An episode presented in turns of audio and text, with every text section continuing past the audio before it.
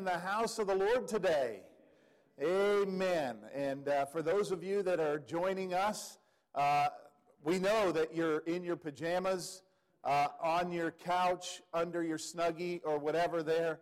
But we're just glad that you can join us here this morning and uh, get into the Lord's Word today. It's so good to be back with you, precious folks. Uh, it's always an honor, uh, and I mean that, to come and cover the pulpit for Pastor Jeff. Uh, Jeff and Valerie uh, are wonderful, wonderful, dear blessings to our family, and uh, we love them very, very much. And they have influenced different children in our homes in different ways, and they've also been a pastor to us when we needed a pastor. And so uh, every pastor needs a pastor, right? And so I'm so thankful for them, and we know that they love you as well. Uh, it's good to be back. I know that uh, you have faced some COVID battles here, uh, uh as well as most churches are right now. And uh, our family, we faced it as well. It started with our daughter, and, and uh, we were very concerned because she has asthma, and so we didn't know how that was going to go. But, you know, she, she, she bounced back very quickly. it just hits different people different ways. And so, um, it took us a little bit longer, you know, from, from her. The, you know, the weirdest thing for me was, and, and I don't know, did anybody in here get it? Anybody in here get it? Did, did you lose your smell and taste? Oh man, I lost that. You, I couldn't, I couldn't taste or smell anything. I could put bleach right to my nose. Nothing. Ammonia. Now it burned. I knew it was there, but couldn't smell it. And uh, even tried an old pair of socks, you know, just to try that. Uh, no, nothing, nothing. And uh, so it was just kind of weird like that. But the Lord is good. He's enabled us to get through all that, and we're, we're so thankful for that. We're, we still pray for those who still are struggling with it and uh, who, who have been hit harder than some others. Thank you for your prayers for our grandson Porter. Uh, you guys write me uh, emails and check up on him, and uh, you just don't know. Do you need a se- you need a seventh family to adopt? I mean, I feel like you folks have already done that to us anyway.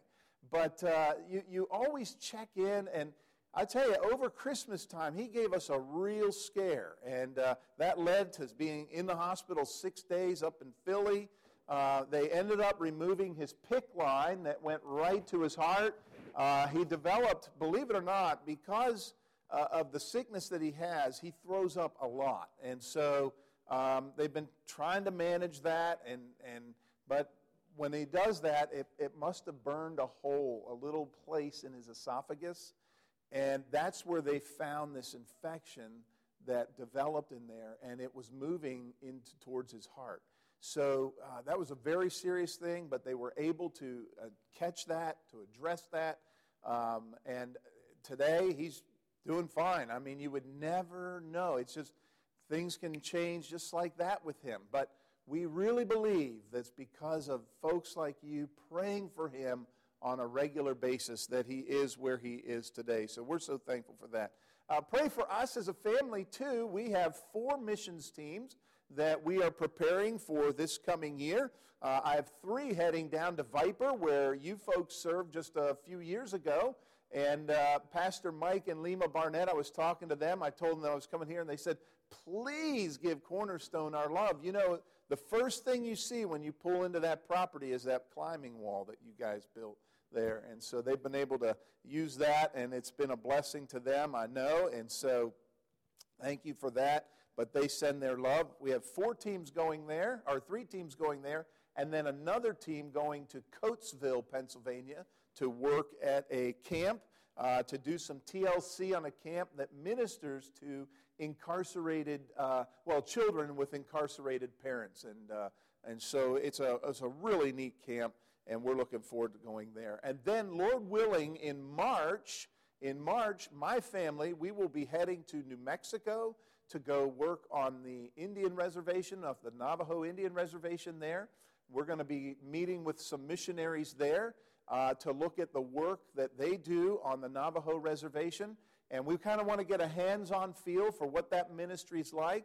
And then the goal is is for us to start bringing teams there here in the future uh, to serve there. And so it's a great, great opportunity. CIM has brought teams there, but I have never gone there. And so uh, I need to go get a hands on uh, uh, and get a feel of what's, what's going on out there, and then we can start bringing teams there. So please, please pray for us. We have a busy, busy schedule coming up here, and so uh, the Lord is, you know, uh, COVID has stopped a lot of things. I love that saying.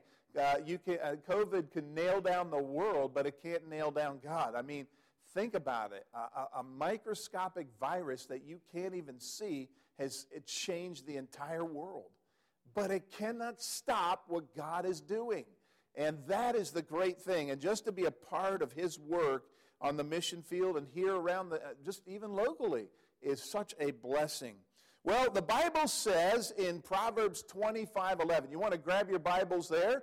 Uh, if you're at home, uh, we're going to be we're going to be in the Word this morning, going to a number of passages this morning. But uh, I want to just start uh, by, by getting uh, Proverbs 25 11, where it says this here A word fitly spoken is like apples of gold in pictures of silver. And so this morning, I trust that whatever I say, will be a word fitly spoken. So join me in prayer. Father, this morning, as we come to your word, as we get ready to uh, hear what you have prepared on my heart for this people, for this time, that Lord, I pray that you would give me clarity of speech. I pray that you would uh, help the words to, to come out of my mouth in a way that people can easily understand and that Father, that ultimately you would be glorified by, by, by lifting your word high this morning. Draw us to you. Draw us closer to you through your word this morning. And Father, may you know, may you know where every one of our hearts is. And so, Lord, may your word, as fitly spoken, be like apples of gold and pictures of silver this morning. Lord, I pray for that. Thank you again for your love for us, your your care for us. Thank you for never leaving us, never forsaking us. And thank you, Lord, that things are not falling apart, but they are falling in place. You're setting the stage. And Lord, we're so thankful for that. Help us to trust you even when it's dark, even when it doesn't make sense. Help us to trust you. What you have showed us in the light, let's not forget it when it's dark. Lord, thank you in Jesus' name. Amen. Amen.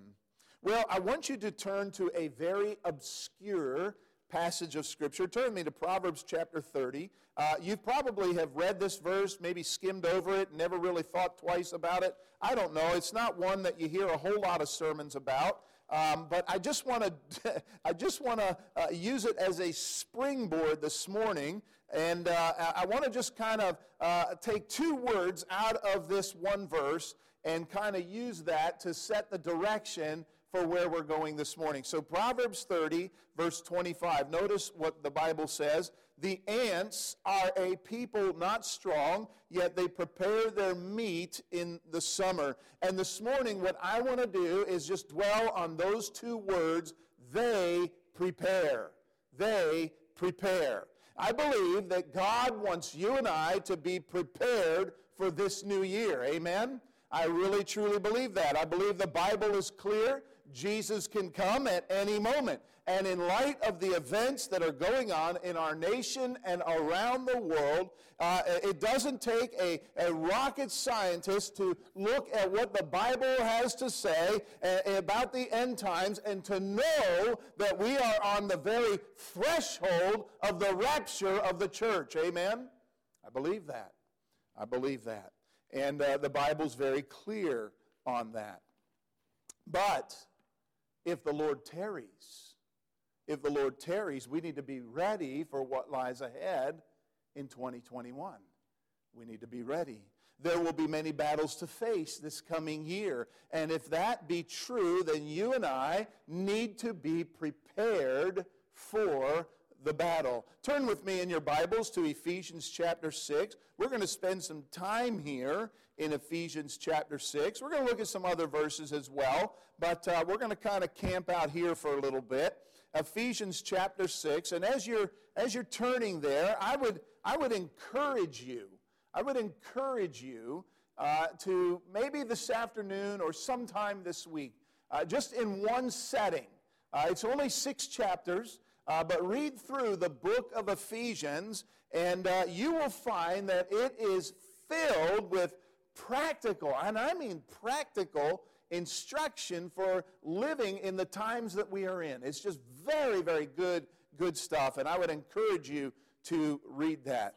And Oh, well, Siri doesn't understand what I'm saying, so uh, obviously. And I want to just say this this happens to me every time I preach. So I don't know what it is. So I'm going to put her in my pocket and just put her away. All right?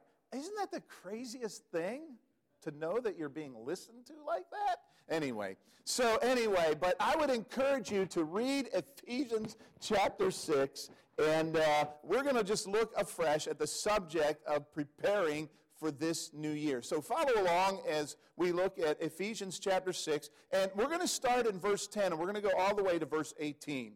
All right, notice what the scriptures say here. Finally, my brethren, be strong in the Lord and the power of his might. Not your might, his might. Put on the whole armor of God that you may be able to stand against the wiles of the devil. For we wrestle not against flesh and blood, but against principalities, against powers, against the rulers of the darkness of this world, against spiritual wickedness in high places. Wherefore, take unto you the whole armor of God, that you may be able to withstand in the evil day, and having done all, to stand. Stand therefore, having your loins girt about with truth, and having on the breastplate of righteousness, and your feet shod with the preparation of the gospel of peace, above all, taking the shield of faith, wherewith you shall be able to quench all the fiery darts of the wicked, and take the helmet of salvation and the sword of the Spirit, which is the word of God, praying always with all prayer and supplication in the Spirit and watching thereunto with all perseverance and supplication for all saints. If you're a note taker, then you can write this first point down. Notice the adversary we face. The adversary we face. Look again at verse 11 and 12. I'm going to read them again. Put on the whole armor of God that you may be able to stand against the wiles of who? The devil. For we wrestle not against flesh and blood. I know it seems like that at times, and sometimes that is a reality, but remember the spirit behind what is going on is the devil. That's the spirit behind it. And we wrestle not against flesh and blood, but against principalities, against powers, against the rulers of the darkness of this world, against spiritual wickedness in high places. Now, it does not matter if you have been saved one day or many years, it won't take you very long to realize that we are in a spiritual battle, aren't we? It's a spiritual battle. Uh, it's not a battle of Republicans versus Democrats. It's not a, a, a, battle of one ideology against another. This is a spiritual battle, and it has been raging since the fall of man in the book of Genesis. Satan has been elevated by Hollywood and the media over the years as kind of this innocent little thing that uh, he's just this little red man in a suit with a little pitchfork, and, and he's trying to tell us that we're missing out on all the fun that life has to offer. Uh, take, for example, let me give you two blatant examples that uh, we find in our culture today. I'm not a fan of this show. I think they ought to take it off the air, but nevertheless, it's on the TV. It's, it's even called Lucifer. That's the name of the show. And Lucifer, listen to this Lucifer, this series revolves around the story of Lucifer Morningstar, the devil who abandons hell for Los Angeles, where he runs his own nightclub and becomes a consultant to the Los Angeles Police Department. And let me tell you, they're not on the first season, it's several seasons in. People love it. Or, or how about uh, the match dating app commercial that shows Satan looking for a date? I mean, it's just blatant and in our faces, and somehow evil has been glamorized. Satan is made somehow to be good. And remember what Satan said when he fell I will be like the Most High God. I'll be like him. Folks, we need to step out of our bubble for a moment and realize that we are in and we face a real adversary. The Bible says in 1 Peter chapter 5 verse 8 that he walks about as a roaring lion seeking whom he may devour. Now listen, uh, I, it, you've seen them. You've seen the, the National Geographic shows. You've seen, uh, I think about uh, your son who's over in Africa. I'm sure he's seen lions kill prey. It's not fun. I don't even like to watch it. It's just brutal, right? And, and there's nothing nice about it.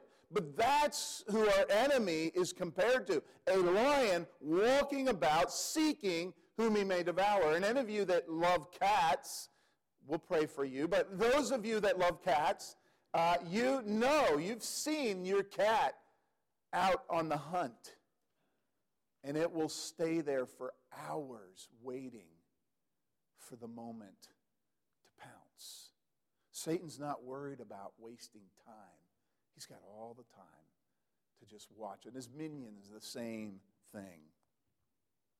He said it will be like the Most High God. He is the spirit behind the terror and the impurity and the immorality and the crime that pervades this world system. He devises wicked schemes. Let me give you a couple of those. Uh, turn with me in your Bibles to 2 Corinthians chapter 4. Keep your hand in Ephesians, but go back just book 2 here, uh, a book here to 2 Corinthians.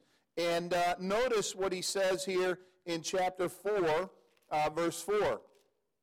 Notice he blinds the minds of those who don't believe. Look at verse 4, 2 Corinthians 4 4. In whom the God of this world, notice the God of this world, that's little g, not talking about God, our Father, but Satan, the God of this world, hath blinded the minds of them which believe not, lest the light of the glorious gospel of Christ, who is in the image of God, should shine unto them. He's blinded the minds of those who don't believe. Listen, at one time in my life, my mind was blinded. I didn't care about the things of God. I didn't want to hear about the things of God. I thought the things of God were foolish and, and, and just stupid. Satan had blinded me. Uh, notice what else he does. He resists the work of God's angels. Go with me to Daniel chapter 10. Daniel chapter 10. And I want you to notice verses 12 and 13. Daniel chapter 10, notice verse 12. Then said he unto me, Fear not, Daniel, from, from the first day that thou didst set thine heart to understand and to chasten thyself before thy God, thy words were heard, and I am come for thy words. Notice, but the prince of the kingdom of Persia withstood me one and twenty days. But lo, Michael, one of the chief princes, came to help me, and I remained there with the king of Persia. Talking about a very spiritual battle that was going on in the heavenlies that lasted 21 days. That, that, and, and, and Michael had to come to this angel's rescue to help right? Satan resists the work of God's angels. Uh, he holds the masses of the unsaved in his grip. Go with me to Acts chapter 26. Notice what the Bible says here. Notice what the Bible says in Acts chapter 26. And notice verse 17 and 18. Acts 26, verse 17 and 18. Delivering thee from the people and from the Gentiles whom now I have sent thee to open the eyes, to open their eyes and to turn them from darkness to light and from the power of Satan unto God, that they may receive forgiveness of sins and an inheritance among them which are sanctified by faith that is in me. He holds the masses of the unsaved in his grip. And according to Ephesians chapter 2 verse 2, he is the prince of the power of the air. This is our adversary. He will always be our adversary. This is who we wrestle against day and night. He is the master of making sin look pleasurable, pleasant to the eye. He did that in the Garden of Eden with Adam and Eve. He made the fruit look pleasant. He is the master deceiver, and if we're not careful, he will deceive you and I that sin is no big threat and that you can handle it in your own strength. One day, God will look him in the eye and rebuke him before the host of heaven and before God's children and literally cast him into the lake of fire. Amen? I'm telling you, I'm looking forward to that day, Pastor Jeff. That day when I will see this adversary who has caused everything like this on the earth. I will see him cast literally into the lake of fire. Have you been buying into the lies of the enemy, the devil? Have you come to a place where evil is tolerated or accepted?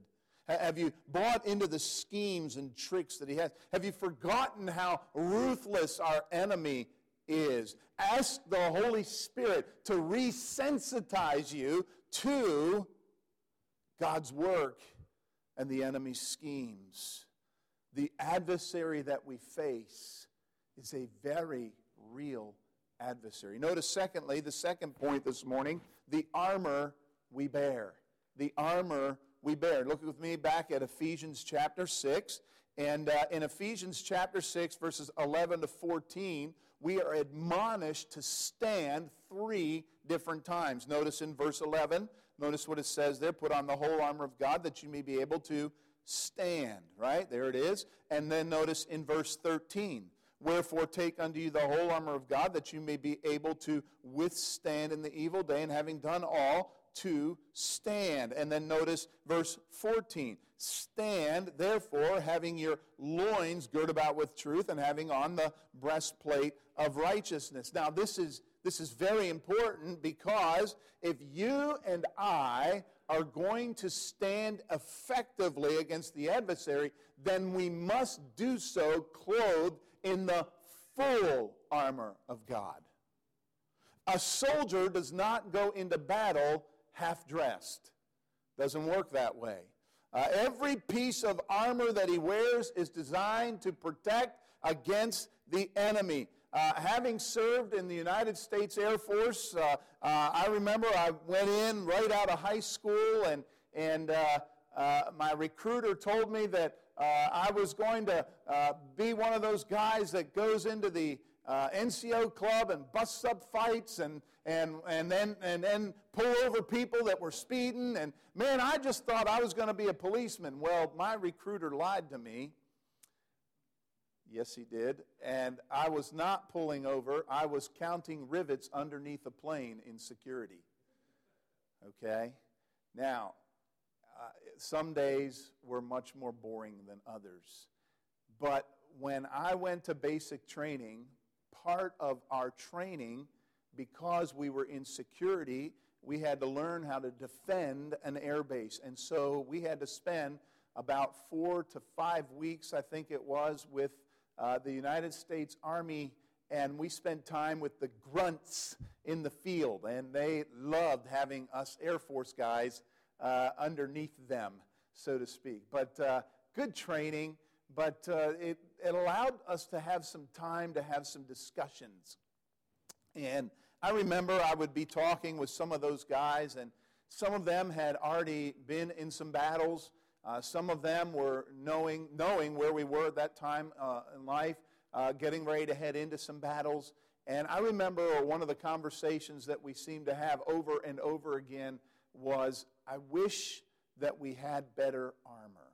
That was seemed to be a concern of our soldiers. I wish that we had better armor, need better armor. And if we are not standing in the full armor of God, then we are not fully protected. And in essence, we become vulnerable Christians, and vulnerable Christians become easy prey for the enemy.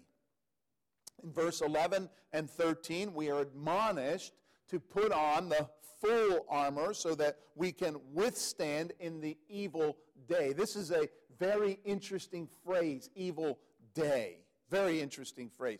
The term evil day refers to the times of conflict that come into your life, like now, that time, like when there's disruption in the family, like when there's disruption at work, the times when evil comes in to your life. That's the evil day. Now it's interesting that this armor that, that uh, Paul is talking about, even though he's using real pieces of armor here uh, in his description, this armor is not physical armor, it is a spiritual armor. This is not a physical battle that we face, uh, it is a spiritual battle. And let me tell you, there is no weapon in our, in our, his, in our military his history or ever will be that will be able to fight this type of battle. It's a spiritual battle. And, a spiritual battle requires spiritual weapons. Amen? That's what it refers to. So look with me at second, keep your hand there in, Ephesians, but go back to 2 Corinthians chapter 10. Notice. Notice the military words that are used in this little passage. Notice here uh, 2 Corinthians chapter 10, starting in verse 3. For though we walk in the flesh, we do not war after the flesh. For the weapons of our warfare are not carnal, they're not physical.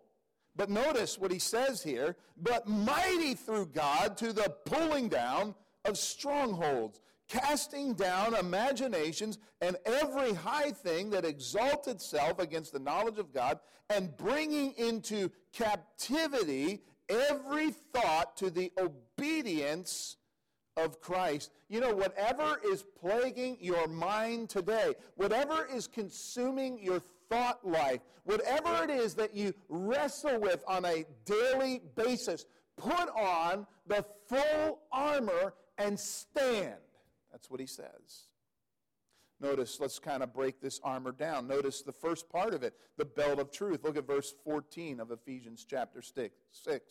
Stand therefore, having your loins girt about with truth. I find it very interesting that this is where Paul starts. He starts off with a belt girding the soldier's robes, so to speak. And the analogy that he's using is this, this belt that, that went around the soldier's waist to, to, to, to tighten up, to, to hold in place his loose garments. And in the spiritual battle, this is the belt of truth. Everything that you and I do must be based upon truth. Amen? Everything. Everything hinges on truth. And the Bible says that the truth will set you free. And we must remember that Satan is the father of lies. He has been a liar, the Bible says, from the very beginning. So let me ask you a question. How many lies has he told you about himself about yourself? How many lies have you bought into that he's told you about yourself? You're not good enough. You're not pretty enough. Uh, you'll never measure up. Uh, you'll never be um, happier unless you have more money or more things, and, uh, or if you're successful, and the list just kind of goes on. And so, we as Christians, we strive to live a life that is truthful and honest in the sight of men and in the sight of God. Our word must be truthful. And let me tell you, don't we live in a culture where there is a vacuum of truth? There, you can go to the internet and find just about any kind of false thing out there that you can imagine. There is a vacuum for truth, the truth of God's Word. And listen, everything that we do must be based on truth. That's that belt the belt of truth. But then he says the breastplate of righteousness also there in verse 14, having your loins girt about with truth and having on the breastplate of righteousness. Now, this would have been a, a hard piece of protective metal and uh, maybe uh, leather placed over the lungs and the heart of a, of a soldier. Uh, it went around the body and it protected the vital organs from front and rear attacks. Uh, we would kind of liken it today to those who are in uh, law enforcement or uh, Secret Service or in, in, some kind of protective detail. They would wear the, the plates that cover them in the front and the back. Same type of thing. It protects the vital organs. And in the spiritual realm, the Bible says this is the breastplate of righteousness. This would not refer to our righteousness because our righteousness is as filthy rags, the Bible says, but rather his righteousness. Look with me at Romans chapter 3. Look with me there. Go back just a few books. Romans chapter 3. And I want you to notice verses 21 to 26. But now, the righteousness of God without the law is manifested, being witnessed by the law and the prophets. In other words, you can't do anything in the law to make you righteous. That's what he's saying. It doesn't work that way. And as a matter of fact, he says the law observes that it will be the righteousness of Christ. Notice what he says there. Even the righteousness of God, which is by faith of Jesus Christ, unto all and upon all them, them that believe, for there is no difference. For all have sinned and come short of the glory of God, being justified freely by his grace through the redemption that is in Christ Jesus, whom God hath set forth to be a propitiation through faith in his blood to declare his righteousness for the remissions of sins that are passed through the forbearance of God, to declare, I say, at this time, his righteousness, that he might be just and a justifier of him which believeth in Jesus. It is his righteousness that is our breastplate. Notice feet covered by the gospel of peace, verse 15 of Ephesians chapter 6. Notice with me there. Notice verse 15. And your feet shod with the preparation of the gospel of peace. Now, the feet of a soldier need protection. They need protection. Uh, the enemy would place uh, obstacles onto the battlefield uh, knowing which way the, the, the other army would be coming. And they would take sharp sticks and bury them down into the ground and, and keep them up through the ground so that as the soldiers are walking, if their feet uh, didn't have very good protection, they would step on that. And listen to me, those sticks were never intended to kill the soldier. They had one purpose get them out of the battle, right? Because if you're just out of the battle, then the strength of the army weakens. And that's exactly why we need to have our feet shod with the preparation of the gospel of peace. The Bible says that Jesus is the Prince of Peace. He is the giver of peace, and that He is our peace maker. And if that is true, then that makes you and I agents of peace. Is not that what the world is looking for today peace in this chaos. Peace. I mean, you just strip away all of the junk, strip away all the anxiety, strip away all the surface issues, and you will find a life after life lacking peace. And there's probably no better way than to defeat the enemy than to be keeping busy by bringing the message of peace with God and the peace of God. Both of those go hand in hand. But he doesn't stop there. Then he moves on to the shield of faith. Notice verse 16. And above all, taking the shield of faith, wherewith you shall be able to quench all the fiery darts of the wicked. The shield was a long, oblong piece of wood or metal that in times of battle the soldier could duck behind for protection or even join together as a unit to provide protection over the unit.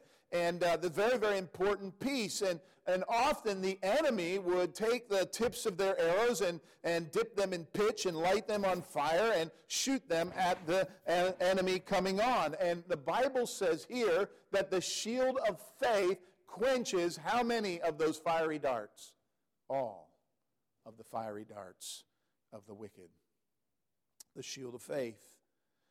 It says that in verse 16 to quench all the fiery darts of the devil. The shield of faith refers to taking God at his word. Taking God at his word. We need faith to trust God when the road is dark. Uh, we need faith. We need to walk by faith and not by sight. Faith is the evidence of things hoped for or seen, uh, the evidence of things not seen, right? Faith will quench the fiery darts of temptation. Faith says nothing is impossible with God. That's what faith does. The shield of faith. And then he says the helmet of salvation. Look at verse 17. And take the helmet of salvation. I mean, this would have been a large piece of metal uh, uh, uh, uh made to fit, uh, made of bronze or iron to fit over the head. It was lined with felt on the inside. It, it protected the head from injury. That's what the helmet does, right? And in the spiritual realm, when Paul says the helmet of salvation, uh, that's, let me just ask you a question. Like, where is the battle for the believer? It's in the mind, isn't it? I mean, that's where we face our battle. That's the biggest struggle in the Christian's life. It's the battlefield of the mind. And the Bible says to be carnally minded is death, but to be spiritually minded is life and peace. And the Bible says that the God gives to you and I a sound mind. Uh, remember when Jesus cast the, uh, the demons out of the man of the, of the Gadarenes? Remember that? It says there that when they found him, he was clothed. He had been running around naked. He'd been busting off the, the chains that they tried to bind him with. But when the demons were cast out, he was clothed, and the Bible says, and in his right mind. In his right mind. We need the helmet of salvation. We need our minds protected so that we won't be ignorant of the enemy's devices. The battlefield of the mind.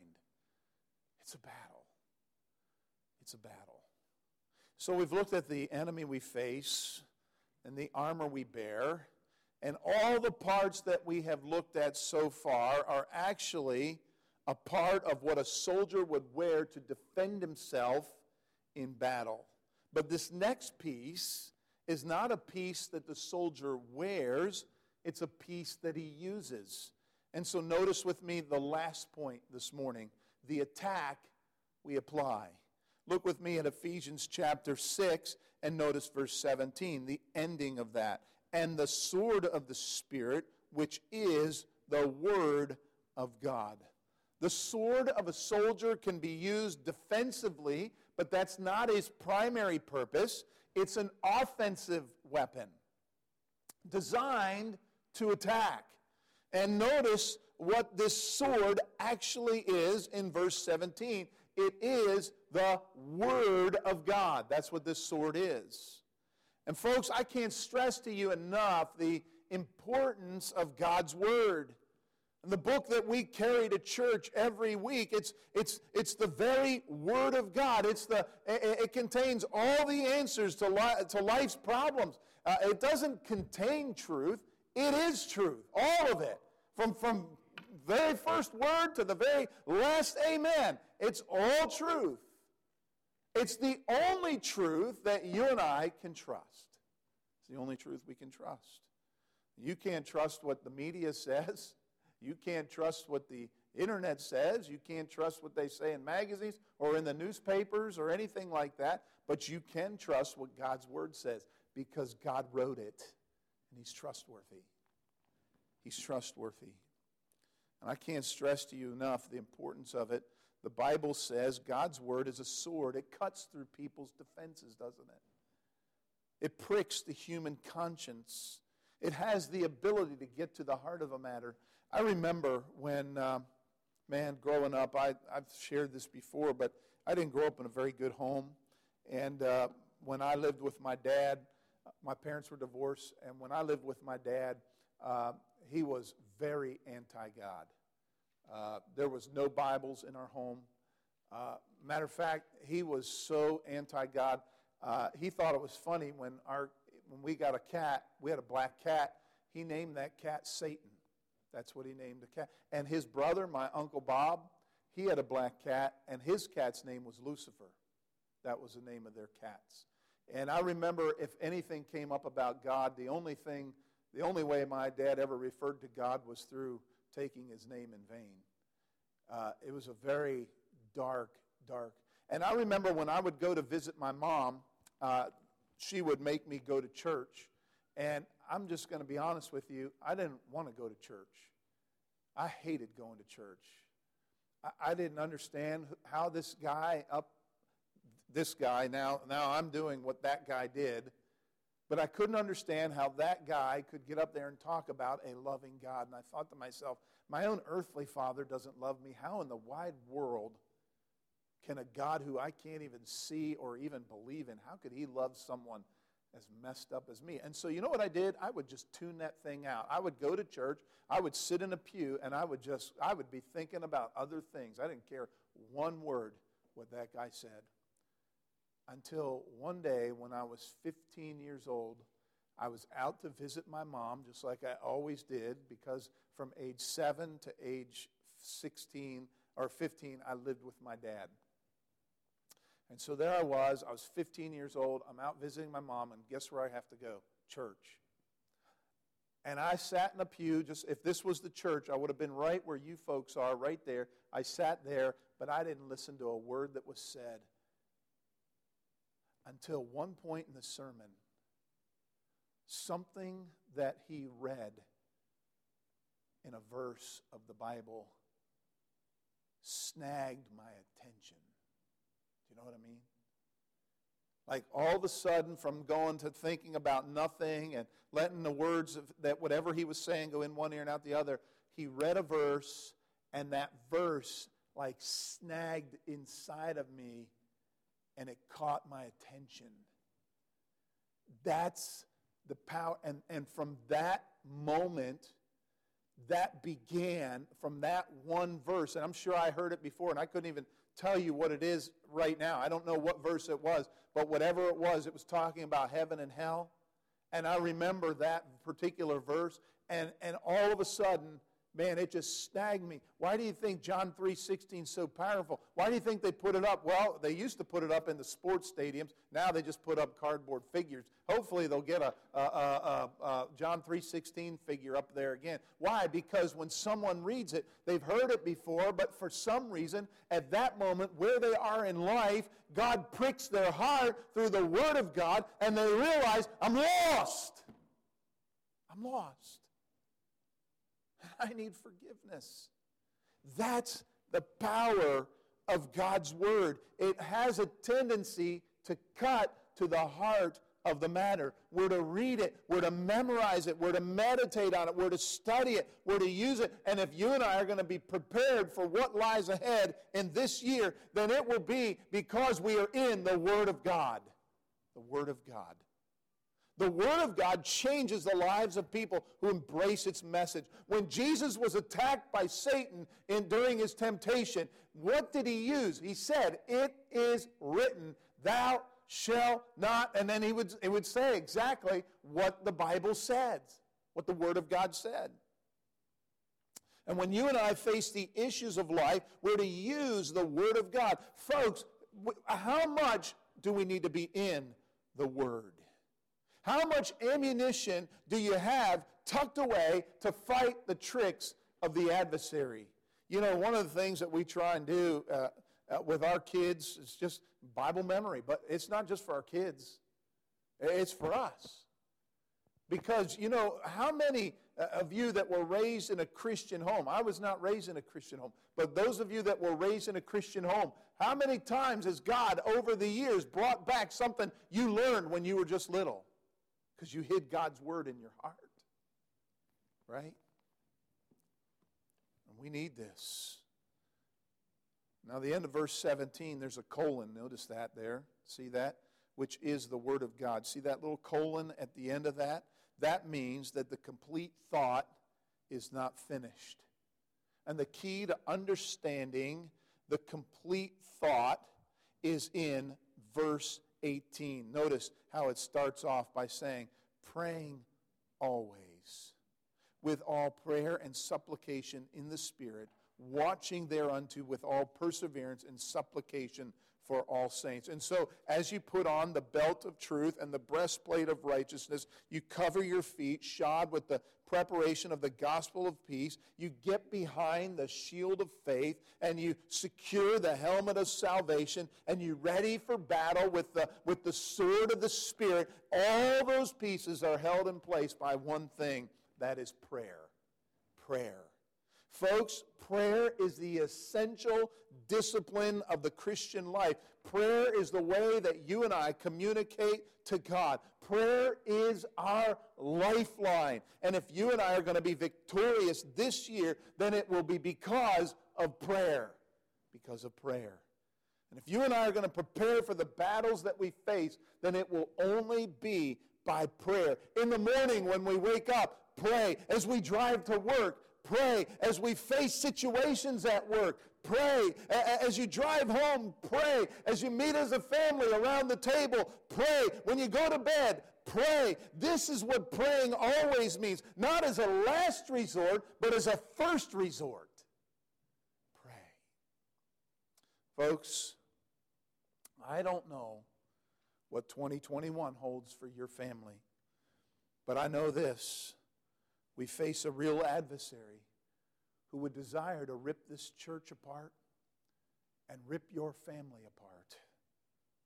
He wants to destroy the work of God, he wants to discredit the Word of God, and he wants to discourage the people of God.